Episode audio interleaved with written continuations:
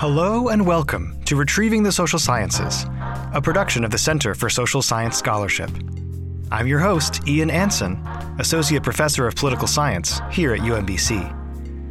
On today's show, as always, we'll be hearing from UMBC faculty, students, visiting speakers, and community partners about the social science research they've been performing in recent times.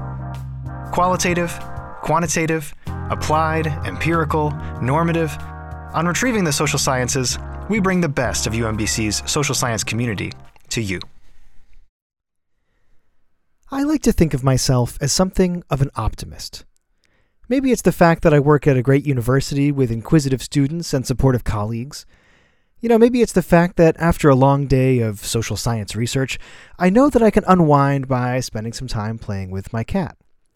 Maybe it's just my nature, whatever that means.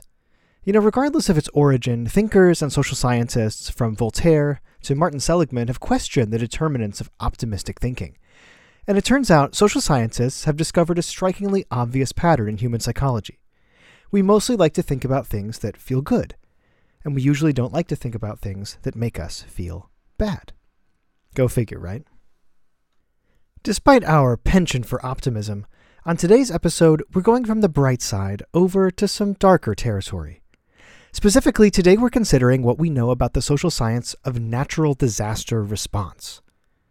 While the tendency for optimism I just described means that we often don't like to think about the potential devastation caused by hurricanes, floods, tornadoes, and earthquakes, some intrepid social scientists devote their entire careers to understanding what happens when nature turns against us. These scholars think deeply about negative events and explore ways to improve outcomes even in the midst of chaos and destruction. Dr. Lauren Clay is one of those scholars. An associate professor and the department chair of the UMBC Department of Emergency Health Services, Dr. Clay's research focuses on the social science of disaster response. Her work has investigated a variety of disasters, including fires, oil spills, hurricanes, and the COVID 19 pandemic, and focuses on improving outcomes through more effective emergency response. While most of us are content to spend our days dreaming of sunny skies and calm waters, Dr. Clay investigates how to protect us from the after effects of those darker days. I'm really excited to bring you our conversation, which was recorded earlier this spring. Let's listen in.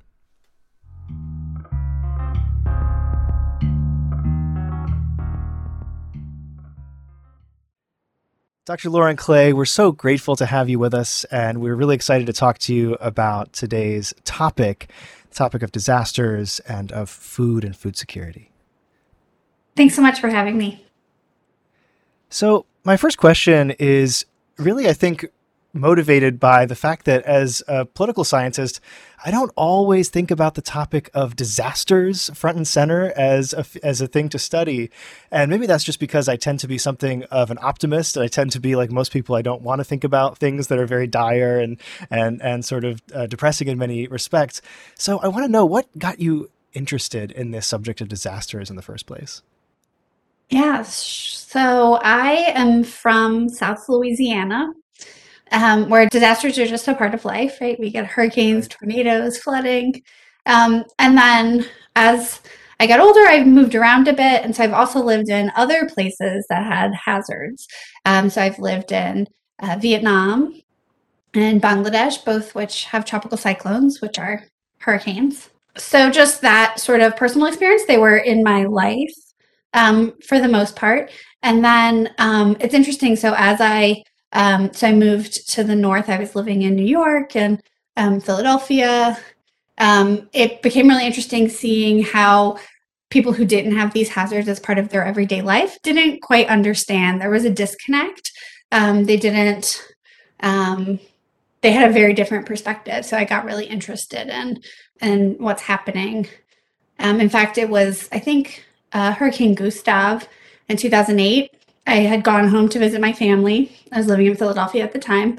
So, you know, I visit them a few times a year every year, between I'd say three and five times. Um, and so, just as usual, would go. Um, and then uh, Hurricane Gustav turns out was coming right towards our area. So we ended up evacuating, and I sent a, an email to my supervisor saying, you know, I was evacuating, taking my grandmother. We were um, you know, getting out of the way of the hurricane. And I would be back in touch when I could. You know, you never really know. It was a couple of days. I got back. Um, you know, my area was fine. And I flew home. When I got home, my supervisor was like, Well, I don't understand why you didn't just come home or why you went in the first place. And I'm like, Well, hurricane season lasts a long time and it's every year. And like, there might often be a hurricane developing and maybe it's coming your way, but they usually turn. And so, am I just not going to see my family half the year? No. So she just didn't understand. And that was like a moment that really stood out for me.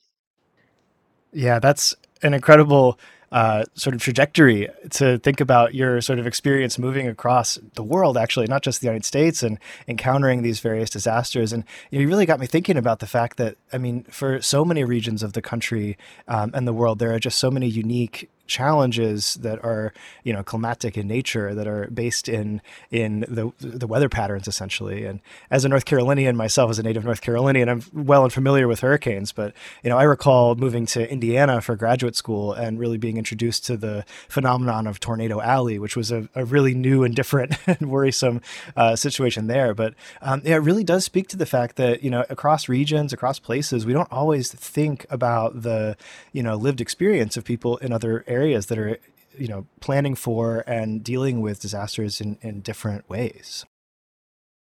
100% you're on the mark there and i think that's why um, so that's how i got introduced into disaster science as a field and was fortunate enough to be able to study disaster science and management for my phd so that i am you know one of many researchers in the country and in the world that look across all of these events. We learn what's common about tornadoes and hurricanes and earthquakes um, because it's really hard to plan, right, and respond um, if you don't un- understand some of the commonalities and what you're going to need to do to be ready.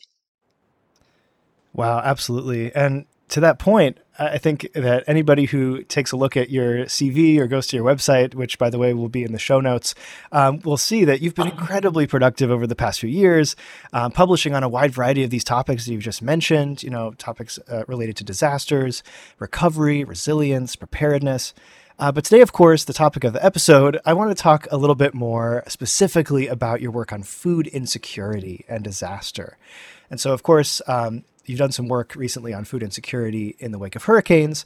That obviously seems to make a little bit of sense to me, uh, a little more sense actually now that we've heard a bit about your background.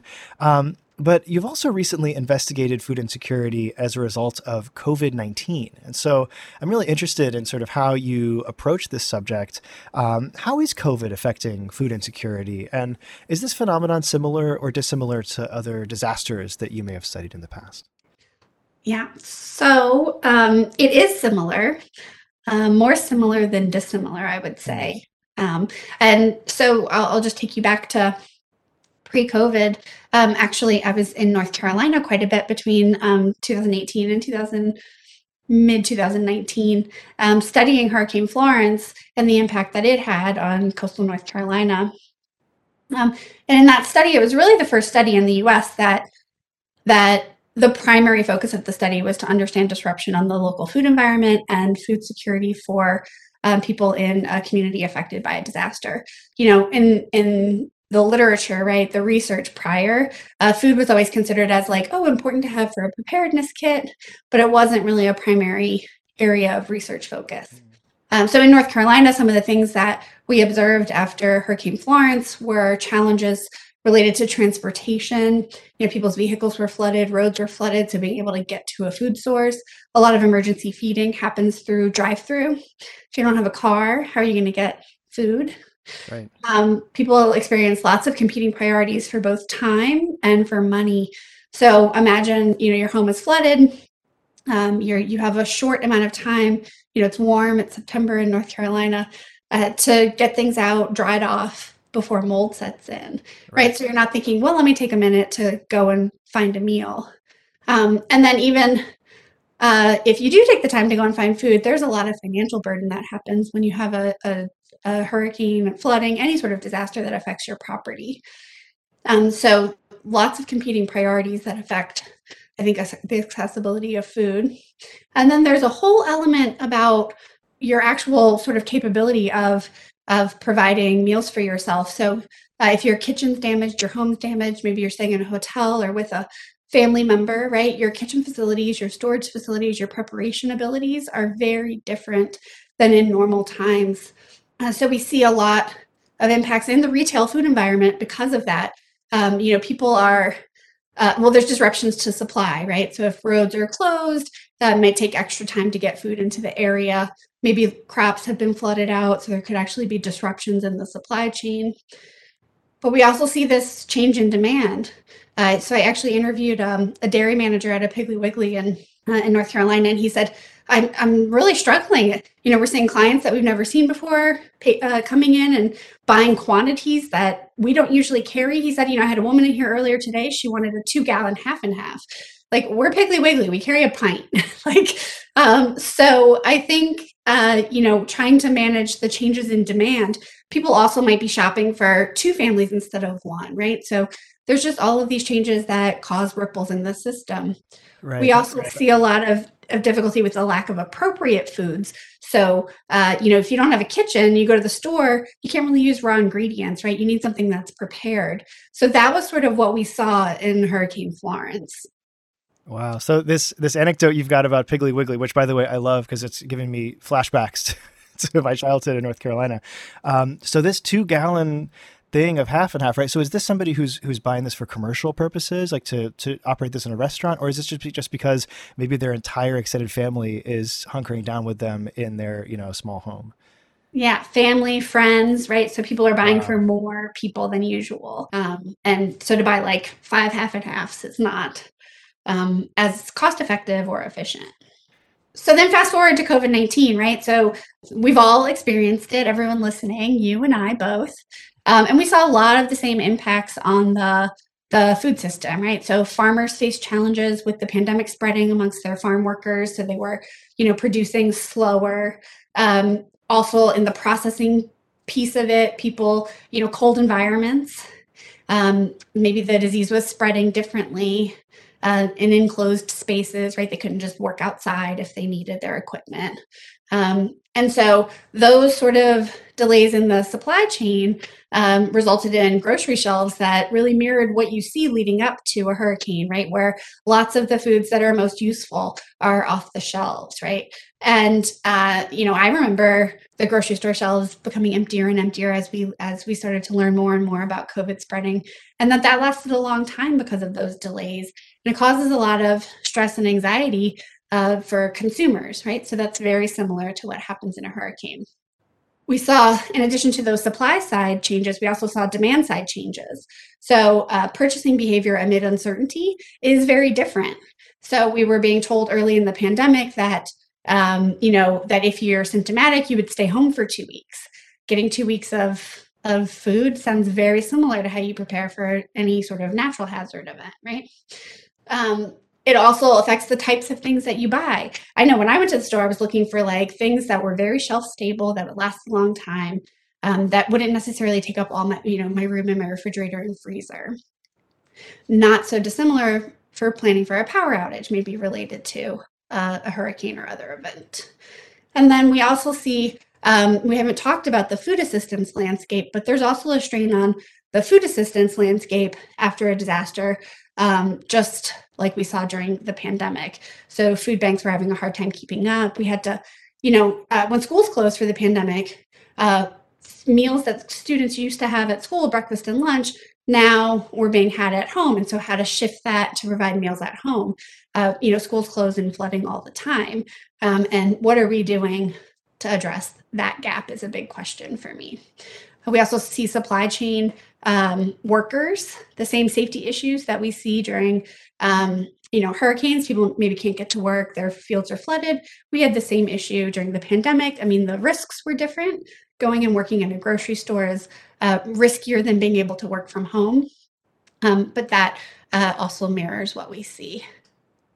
I will also just say that we saw just as much sort of community adaptation during COVID that we see during um, hurricanes and other disasters.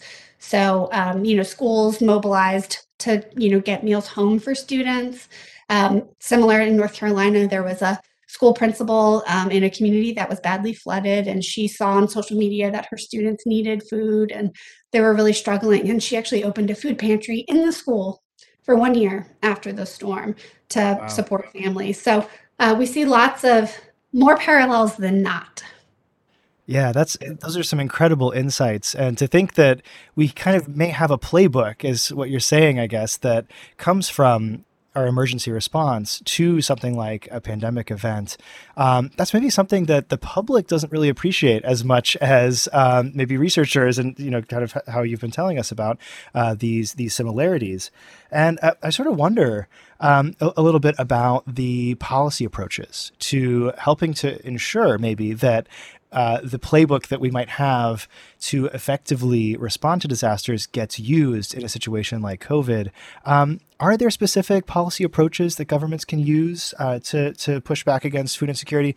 I mean, obviously, we've heard from you some great anecdotes about people like uh, school principal doing this incredibly magnanimous thing and setting up this this food pantry. Um, are there policy approaches? I guess is um, is my question at this point. And is this a story that comes to us from FEMA? Is this a federal level kind of response that that we might expect, or are there state and local governmental interventions that are also effective here? Yeah, so we certainly see um, a federal role through our uh, so through the Stafford Act, which is our our federal legislation for managing disasters. Um, there are uh, a set of of activities, actions that the federal government takes and, and is responsible for, and they do that with a broad set of partners from lots of different agencies. Um, they're broken down into what what are called emergency support functions in our national response plan. And um, there are three emergency support functions that are related to food, the food system. And those are led by uh, USDA, um, FEMA, and American Red Cross primarily. There are lots of other agencies involved, but those are the primary federal level actors. And American Red Cross is in there while it's a uh, a nonprofit organization, it does have a federal mandate to sh- provide shelters and food uh, during disasters. Um, so those are our primary federal actors. Now, I'm a researcher.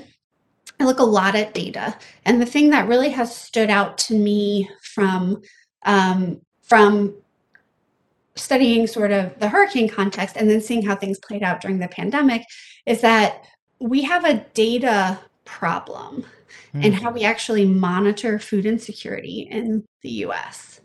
Uh, so, food insecurity is, you know, uh, is defined in, in very specific ways, um, and it is monitored nationally every year to see um, how we're doing.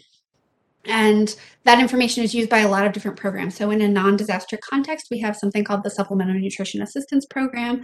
This is for people who have a financial need um, for nutrition assistance. We also have a program called the Women, Infant, and Children's Program. And so, this is for uh, pregnant women and their newborns so that they get proper nutrition um, and other programs we use the food insecurity data, right, when we're making decisions about how many people have this need and how to allocate funds. And what I've come to understand is that currently the USDA monitors food insecurity from an almost exclusively financial resources perspective. From studying disasters, I know that food insecurity in a disaster context is not just about financial resources. It's about non financial barriers. It's about physical inaccessibility because your road might be closed. It's about um, uh, the acceptability of food when you get there. If there's shelves stocked with food that you need a kitchen to prepare, you're not going to be able to meet your food needs in the same way as if there were, you know, healthful prepared foods available. Um, and then there's also an availability piece to it, right? You might have a bucket of money, but when you get to the store, if there's nothing that you can use or the store's closed because it's damaged, you're also having some insecurity. Um, so I actually have a grant right now with funds from the USDA to look at how we measure food insecurity so that we can do a more comprehensive job that's better for times of disruption. And as disasters in the US, um, you know, if anyone's been listening to the news lately, um, they are becoming more frequent and more severe for a variety of reasons. Um, and, and so my position is that we really need to be monitoring we need to have what we call surveillance, right? So we're monitoring every year, seeing how things are changing from this much more systems based, comprehensive place. Otherwise, we're going to miss uh, important barriers to food security for households. You're really speaking my language over here, talking about the sort of data science, right, behind how we address and assess and respond to some of these problems. I mean, that's an incredible insight and, and one that I think um, really speaks to the potential fruitfulness of the research that you're going to do with this grant. Because, um, yeah, I mean, I, I think back to Florence and some of my experience with hurricanes in North Carolina. And I mean, you look, you look at these places and, you know, sometimes there are some really fancy schmancy subdivisions that have been built, unfortunately, in really bad floodplains. And you know, you'll see when the rivers rise, um, it really doesn't matter. You know, if you are sitting on a, a house that's seven hundred fifty thousand dollars or whatever, um, you're trying to canoe to the store to get food. It's kind of a great leveler in some respects. And so, obviously, that's not to say that you know people in other places where um, maybe socioeconomic status is, is lower are not similarly impacted but we need to better understand right how and and um, what we can do to uh, to basically, like you're saying, get the supply and the demand to sort of match here um, in in systems where um, disasters have come in. Yeah, I just want to jump in. So, yeah, um, it's often discussed, and it was discussed during COVID as, um, you know, disasters are a great leveler, but that is not actually true. Mm, interesting. Because of the systems and the structures, right, in our country, some people are more likely to live in vulnerable mm. places than others. So, thinking about um, sort of institutionally racist policies in our country, uh, that you know the, the the price of land is less expensive in places that are risky. So we actually structurally position certain populations in our country to be more at risk from disasters than others. Yeah, so I think a little bit about the National Flood Insurance Program, right? And um, I know that there's been some discussion about how that policy has been created and who's eligible and who's not eligible, and how some of these, um, you know, large-scale institutional uh, decisions historically can lead to some of these um, really stratified outcomes. And so, yeah, I, I think that there's some fascinating uh, ground to to cover in trying to to unpack exactly where and when and how people are being differentially impacted by these things. So, um, yeah, this is all I think incredibly important research and stuff that you know we're going to hopefully be able to see more and more of your work come out in the future that will help us understand these things. Um, I want to ask you kind of a, a pointed question to that point. So obviously you've talked a little bit about this data availability issue. Um, what's really the biggest problem? What's the biggest challenge in your minds um, in terms of our future threats to food security in the United States, and how might we plan for it? Well, this is 100% related. Um, so, from where I sit for my research in disasters, and uh, you know, I have a public health background, so looking a lot at health outcomes um, in in disaster settings. Uh, inequity, I think, is the biggest problem that we face uh, for food insecurity, for disasters, and for lots of other things. So, you know, as I just mentioned, it's disasters are not a great leveler. They actually magnify existing social problems. We saw it during COVID, right? Not everybody had the same risk of infection because we, you know, not everybody could work from home, right? It's uh, people who work in the, the service industry and lower pay, paying jobs that were exposed more. Um, lots of other examples that we saw during COVID. The same thing happens in in all sorts of disasters. Um, so I think the fact that racial and ethnic minorities, lower income populations, rural populations carry a disproportionate burden in disasters points to that the fact that we need to be addressing inequity in our communities um, now in every way possible. That's the way we're going to prevent right these uh, disparities from growing over time. Wow, that's really powerful as an insight and something that has me a little worried when I think about some of the longitudinal trends, right, in the the gaps basically between people's earnings, between people's wealth. Um, obviously, in in many respects, these these kinds of gaps are not diminishing in today's society, and I, I worry, right, um, as you're mentioning. So hopefully, we might be able to reverse some of those trends, right. Well, and it's even, um, you know, so going back to the structural issues and inequality.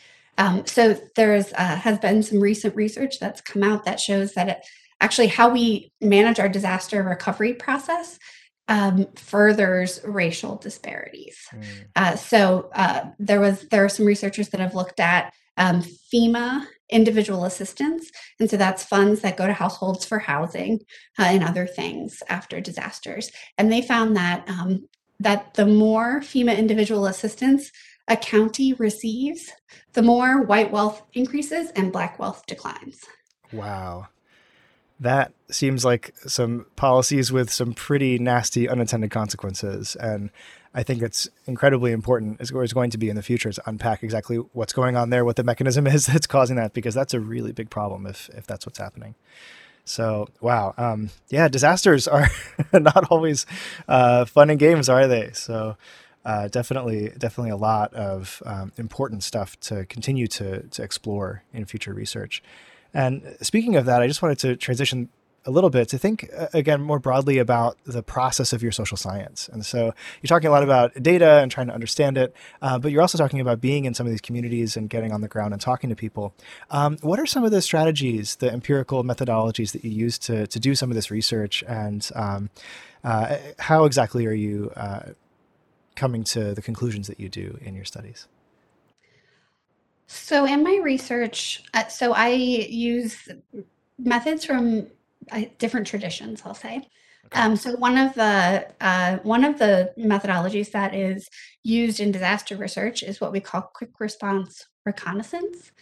It's the idea that you get on the ground after an event really quickly, um, so that you can observe things as they're still unfolding, and um, the the method really holds that um, that you you have to be on the ground. You have to observe the things that are unique about the specific event in a specific place um, to capture the gestalt of the uh, of the event. And um, and it's from that um, those initial days sort of on the ground observing talking with people that the most important research questions arise. And then you can uh, you know move forward with establishing local partnerships and deciding how to um, to best study. So that's something that I do um, when, you know, going into a new disaster event setting. After that, I do a mix of things. Um, you know, I use methods that are um, appropriate to the research question. I um, I have sort of different disciplinary tools that I use. So, uh, in my training, I was trained by a, uh, an epidemiologist, a geographer, a sociologist, and a social and behavioral scientist. Very interdisciplinary. Sounds a little bit like the setup to a bad joke, right? you know, four disciplines walk into a bar or something. Exactly. Uh, what they produce is really cool social science research at the end of the day, right? It's true, and it worked out really well. So I use um, so I use geographic information systems to look at sort of spatial patterns in disasters um, I use a lot of epidemiologic methods when looking at health outcomes.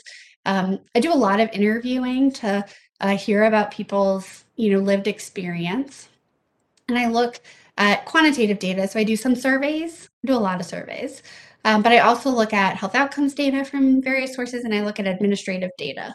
A lot of my work looks at community social institutions and how um, they support or sometimes don't support disaster recovery in communities.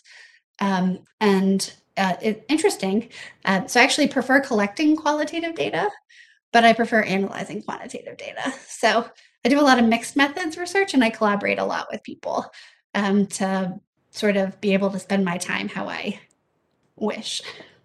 Yeah, that sounds like a sort of menu of methods that definitely lends itself to a lot of collaboration. And it's very cool to think about some of these different methods that you're using, especially this idea of um, as a as a researcher getting on the ground so quickly after an event. I mean, is that something where you have to kind of be monitoring uh, events, you know, sort of focusing on where disasters are happening and then I guess booking flights and getting all those details together at a moment's notice. I mean, that seems like, you know, almost sort of uh, Indiana Jones kind of scholarship out there, right? Yeah, that's exactly what it's like. So I'll just tell you a, a little bit about what it looked like getting on the ground for after Hurricane Florence. I believe it was like a Thursday or a Friday, and you know, I was watching the news. Hurricane Florence was coming. I had just been awarded a research fellowship to look at the post-disaster food environment. So, um, so I was definitely looking at it with this funding in mind. Um, do I want to put a team on the ground? So, uh, I was watching, talking with some collaborators that have, you know, have do this kind of work, trying to think of what a good strategy would be. Made some connections with disaster researchers in North Carolina to learn about the best information sources. So I was um, monitoring sort of like flood predictions, actual flooding, traffic maps, road closures. Um, so lots of sort of local data sources and local input. Simultaneously, while watching and thinking, am I going to try and do this, I'm drafting uh, protocols. Wow.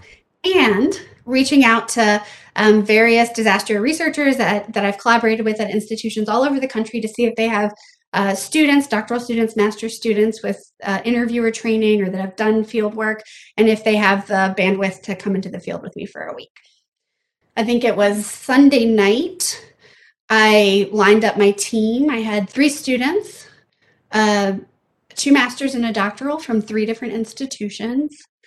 Um, and I, oh, I forgot a step. On Friday, I called my IRB, the institutional review board that has to review and approve right. research before you can talk with people or um, do anything involving humans. For any students listening, that's a very important step and one that should not be overlooked under any circumstances. So important. So I called and I said, So I'm looking at putting a team in the field. If I decide to, I'm going to write protocols all weekend. I would plan to submit them to you by Monday morning like I'm going to decide Sunday night if I'm going to go. I'm going to submit my Monday morning and I need a decision by Tuesday so I have time to print before flying out Wednesday morning. And so they were like, okay, we'll do our best. You know, they never can really commit, but you know, I'd had some good experience with them in the past, so I was hopeful. So on Sunday night, again, you know, calling down, double checking with everyone who I had been talking to, decided, okay, I'm going to do it. Sunday night, bought flights, three flights, booked a hotel room far enough outside of the disaster affected area to um, not uh, be a burden on the system. Did just in time training on Monday, submitted my IRB on Monday, um, got a packing list to my whole team on Monday. Tuesday, getting ready. I, I had to accumulate supplies, everything that I would need because you never know what's going to be open when you get there. Um, and we flew out Wednesday morning, and we're in the field for six days, I think. Um, and these days are like, uh, you know, okay, well, we're up at 5 a.m. to make the two hour trek into the disaster area. Always leaving in the morning with a change of clothes, toothbrush, enough food for the entire team, pillows and blankets so that we could live in our van uh, if we needed to. Um, and, uh, you know, monitoring the field team and everyone's comfort. You know, we went in with a you know, if I can't walk in it in my welly boots, we're not going. Um, so, you know, trying to uh, monitor a, a, very dynamic and changing situation the whole time that you're there. So it is, um, it is a, a very, uh, you know, I hesitate to use the word exciting because it is a devastating time for people, but from a research methodology perspective, from a training perspective for students, it is an exciting time in, in development but it's you know a lot of adrenaline little sleep um, and ultimately very important for the research Wow. And here I am, you know, thinking that I'm having an adrenaline rush when I press submit on, you know, my survey experiment. That pales in comparison to the experiences that, that you and your students must have um, in carrying out this vital research. It's an incredible insight. And um, I really hope that, that you're able to continue doing this in, in the future with some of these grants and that, um, you know, you never obviously wish for a disaster to occur, but it's an incredible uh, opportunity that you're able to come in uh, so quickly and in such a, a sort of rapid fire response way to actually learn something about how we might better improve our responses in the future. So incredible insight And um, before I let you go, I just have one additional question for you, and that is um, if you have any advice for some students out there who might be interested in uh, getting more involved in the social sciences in the future, um, how might you advise them to uh, go about their business? I would say for students thinking about social sciences, um, I have three suggestions. One, ask a lot of questions. Get good at asking questions. Um, ask to learn. Ask about what you're observing in the world. Ask about, you know, does it make sense what you're seeing? Second, I would say try to learn some analytical skills, uh, some analytical tools. Um, so some ideas like take stats classes, learn how to code, learn geographic information systems. Um, those things are going to become your tools for how you understand the world um, and whatever you decide to do. And then finally, I would say get involved in a research project or a community based project if you can. Um, build some skills for interacting with people, for collecting their stories. Um, again, whatever you decide to do, it's always going to be important to understand um, you know the humans that are affected by what you're doing Dr. Lauren Clay, I want to thank you so much for taking the time to talk to me today. Uh, I really learned a lot about uh, disasters and about uh, the response and also about social science. Um, so, again, thank you. And I, I really look forward to seeing uh, what more uh, research you're going to bring to the table in the near future. Thanks so much for having me.